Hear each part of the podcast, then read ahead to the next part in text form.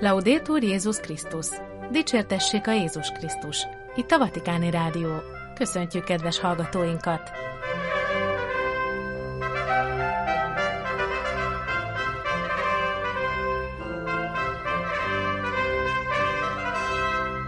A mikrofonnál a szerkesztő Gedő Ágnes. Csütörtöki adásunk témái. Ferenc pápa beszéde az állandó papképzési konferenciára. Legyetek mindig közel az emberekhez. Nabila nővér Gázából a világhoz fordul. Békét akarunk és az emberi jogok tiszteletben tartását. Decemberben újra megnyílik a Notre Dame, a Párizsi Helyi Egyház rendezvény sorozatot hirdetett meg. Teljes gyógyulás. Sajgó Balázs atya elmélkedése az évközi hatodik vasárnapra.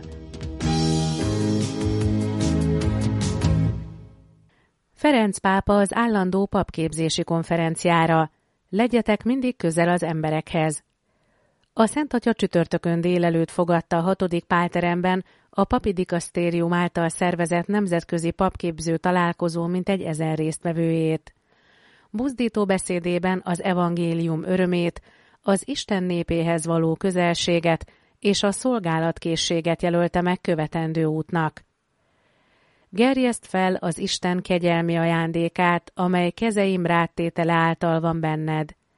Ezzel a témával tartják február 6-a és 10-e között a konferenciát, amelynek célja, hogy felmutassa a papi hivatás szépségét, a tanítványi lét örömét, és hogy átfogó, közösségi és missziós képzést nyújtson a világ minden tájáról érkezett papoknak.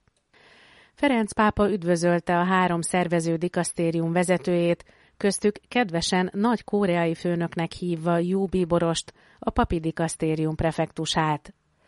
A mai világban hogyan őrizzük meg és élesszük föl magunkban a papi hivatás örömét?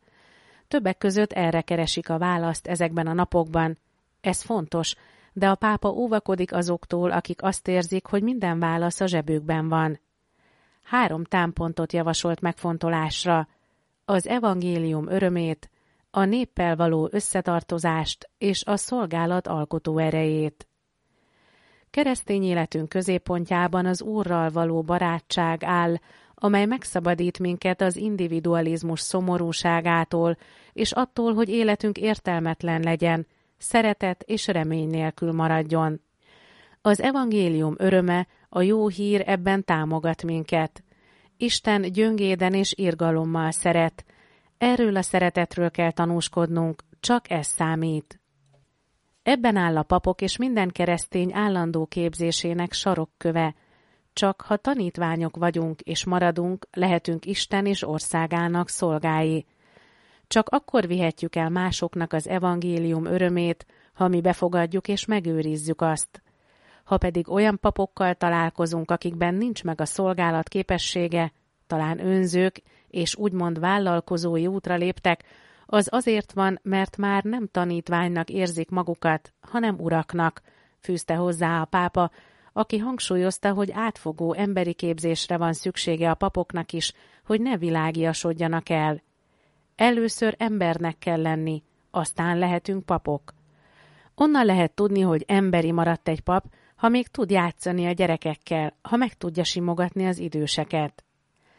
A másik fontos irány, amit követni kell, az Isten népéhez való tartozás. Nem lehetünk missziós tanítványok önmagunkban, nem szakadhatunk el Isten szent és hűséges népétől, mely támogat, elkísér lelkipásztori gondjainkban, és megakadályozza, hogy elszakadjunk a valóságtól, és mindenhatónak érezzük magunkat. Vigyázzunk, mert ez a gyökere minden abúzusnak, figyelmeztetett a Szent Atya papokra, hűséges világiakra, férfiakra és nőkre, egyedülállókra és házasokra, idősekre és fiatalokra egyaránt szükség van, főleg pedig a szegényekre és szenvedőkre, akiktől oly sokat tanulhatunk. Az egyház kölcsönös és körkörös módon létezik, ahol az életállapotok, hivatások, szolgálatok és karizmák együtt élnek. Más szóval a keresztény élet és a papi lét szinodalitása a kulcs. A harmadik fő szempont pedig a szolgálat alkotó ereje. Krisztus papjának megkülönböztető jegye éppen a szolgálat. épp úgy, ahogy Jézus mutatta meg az utolsó vacsorán, amikor megmosta tanítványai lábát.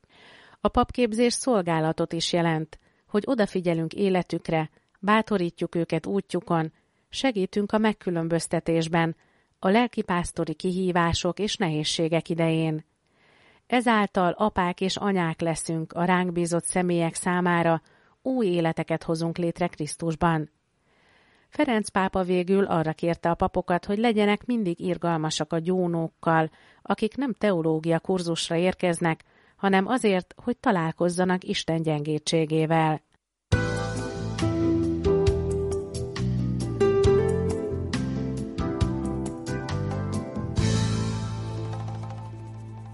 Nabila nővér Gázából a világhoz fordul. Békét akarunk és az emberi jogok tiszteletben tartását.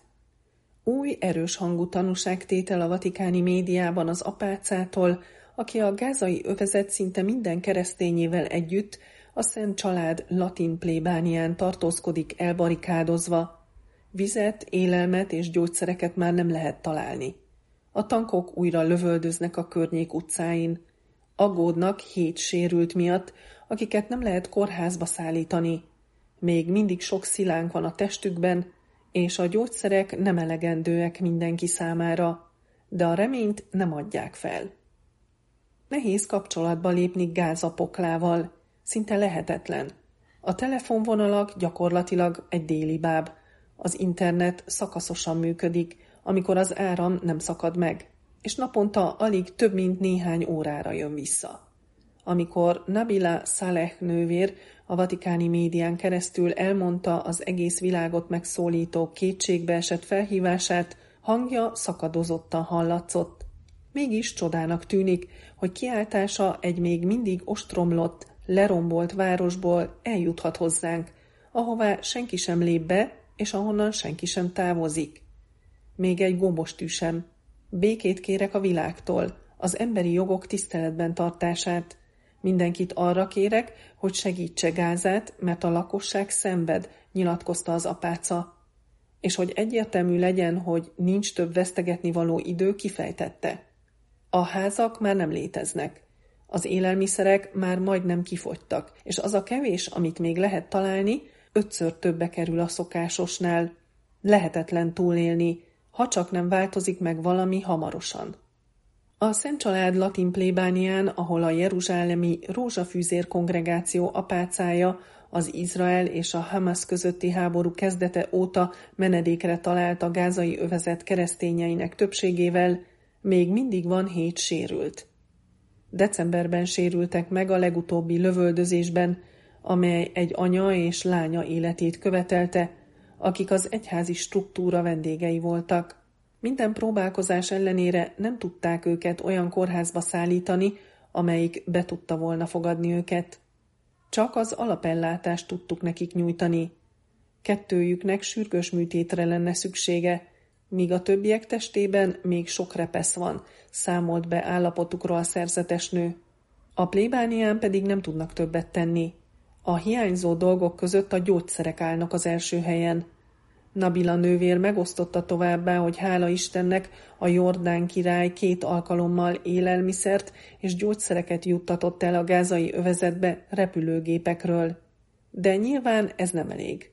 Ami nem hiányzik, az a terror. Az izraeli tankok visszatértek a város utcáira. Három-négy nap nyugalom után számolt be az apáca, a háború ugyanolyan erőszakossá vált, mint korábban. A tankok a város negyedünkben vannak, Közel vannak az iskolánkhoz is. Halljuk a lövöldözést, de hála Istennek a plébániánkon semmi sem történt. Él még a remény? Természetesen, reménykedünk az Úrban. Ha nem lenne hitünk, itt már mind halottak lennénk, zárta az interjúját Nabila nővér Gázából. Ferenc pápa szerdán reggel telefonon beszélt Pierre Battista Pizzaballa bíborossal, megköszönve Jeruzsálem latin pátriárkájának azt a lelki közelséget, amelyet a Hamas és Izrael közötti háború kezdete óta tanúsított az emberek irányába. A hívás során a pápa kifejtette állandó törődését a gázai Szent Család plébánia iránt. A Szent Atya szinte napi kapcsolatban van Gabriel Romanelli plébános atyával, és a káplánnal, Youssef Assad atyával, hogy érdeklődjön a helyzetről. A Szent Család plébánia, amelyet a megtestesült ige társasága, a Verbitarend papjai szolgálnak, az egyetlen katolikus plébánia a gázai övezetben. Akárcsak Gáza egész területe, a plébánia is élelmiszer, víz és gyógyszerhiányjal küzd, a plébánia lakossága pedig fűtéshiánytól és zord téli hőmérséklettől szenved. Ennek ellenére az iskolát is magában foglaló plébánia komplexum továbbra is több száz embernek nyújt menedéket, akik mindent elvesztettek a háborúban. Ferenc pápa e legutóbbi telefonbeszélgetése a jeruzsálemi latin pátriárkával szerda kora reggel történt, és főként a plébánián kialakult helyzetre összpontosított.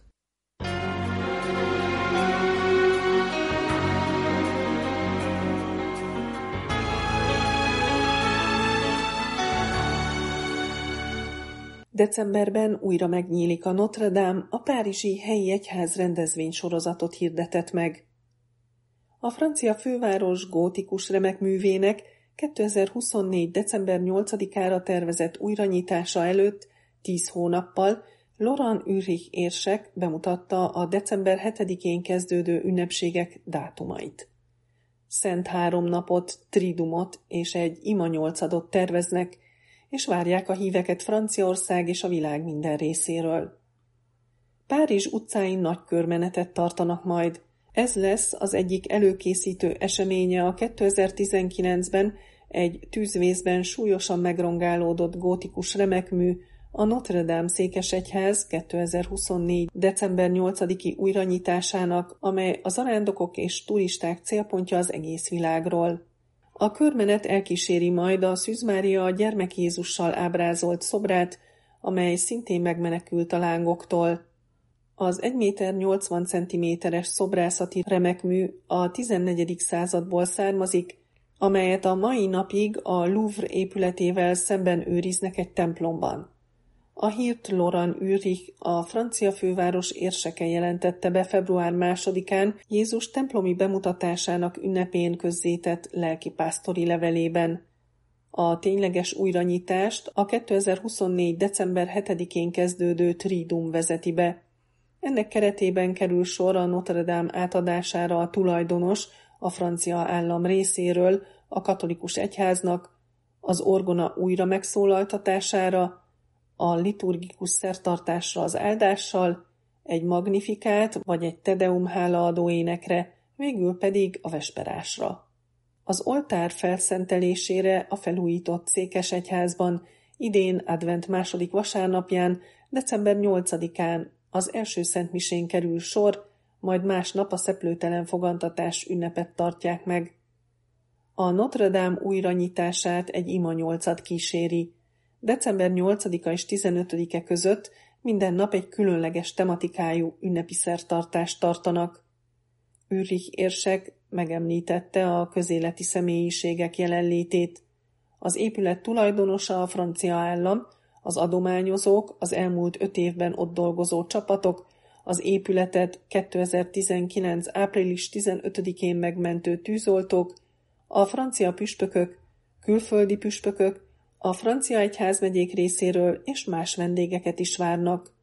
Őrich érsek mindenek előtt annak a reményének adott hangot, hogy Párizs népe is jelen lesz ezeken az újranyitási szertartásokon.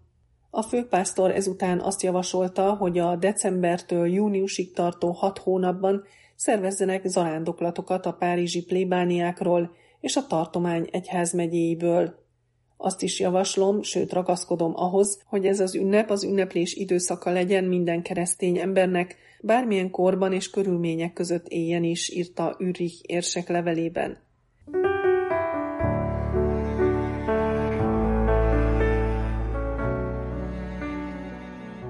Teljes gyógyulás! Hallgassák meg Sajgó Balázs atya elmélkedését az évközi hatodik vasárnapra. A lepra Jézus korában rettegett, ragályos betegség volt, és aki megkapta, azt kizárták a közösségből. A betegség egyik formájában göbös csomók jelentkeznek a bőrön, mely az arcot eltorzítja, A másik formájánál a betegség az idegeket támadja meg. Lehalnak a tagok, és ízenként esnek le.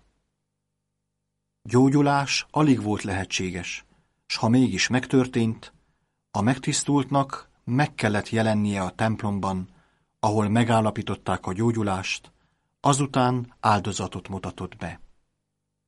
Így vették vissza a vallási és nemzeti közösségbe Mózes előírásai alapján.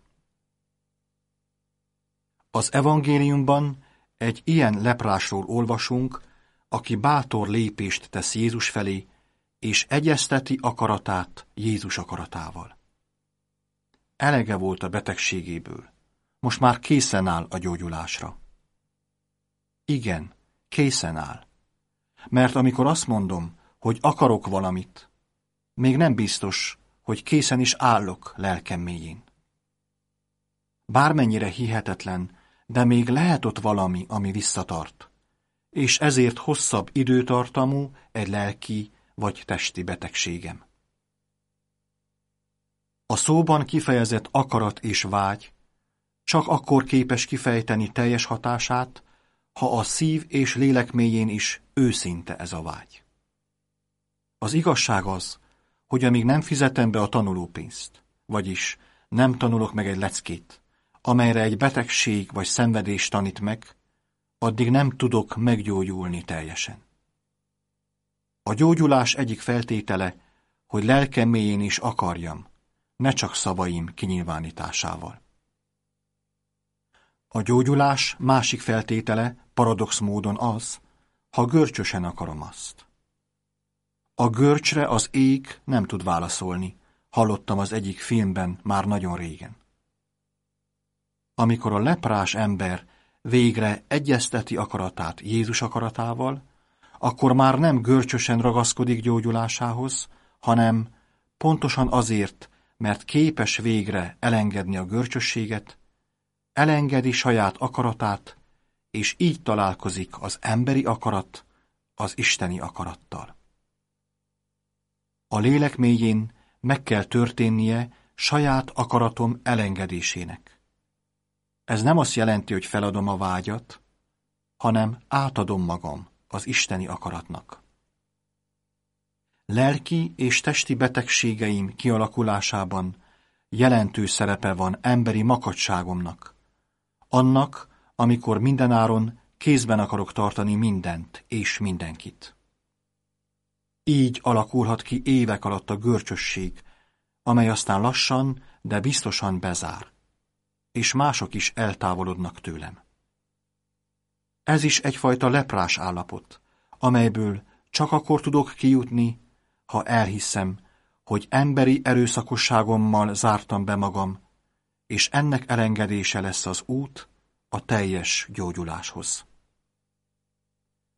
Ha elegem lett magamból, saját önző és erőszakos görcsösségeimből, kimondom majd én is, és ismételjem sokat magamban és magamnak. Márk evangéliumának szavait, ahogy olvassuk az első fejezet 40. versében. Uram, ha akarod, megtisztíthatsz. Amikor az Úr látja, hogy készen vagyok, kimondja nekem, amit mindig is akart. Akarom. Tisztulj meg. Akarok meggyógyulni?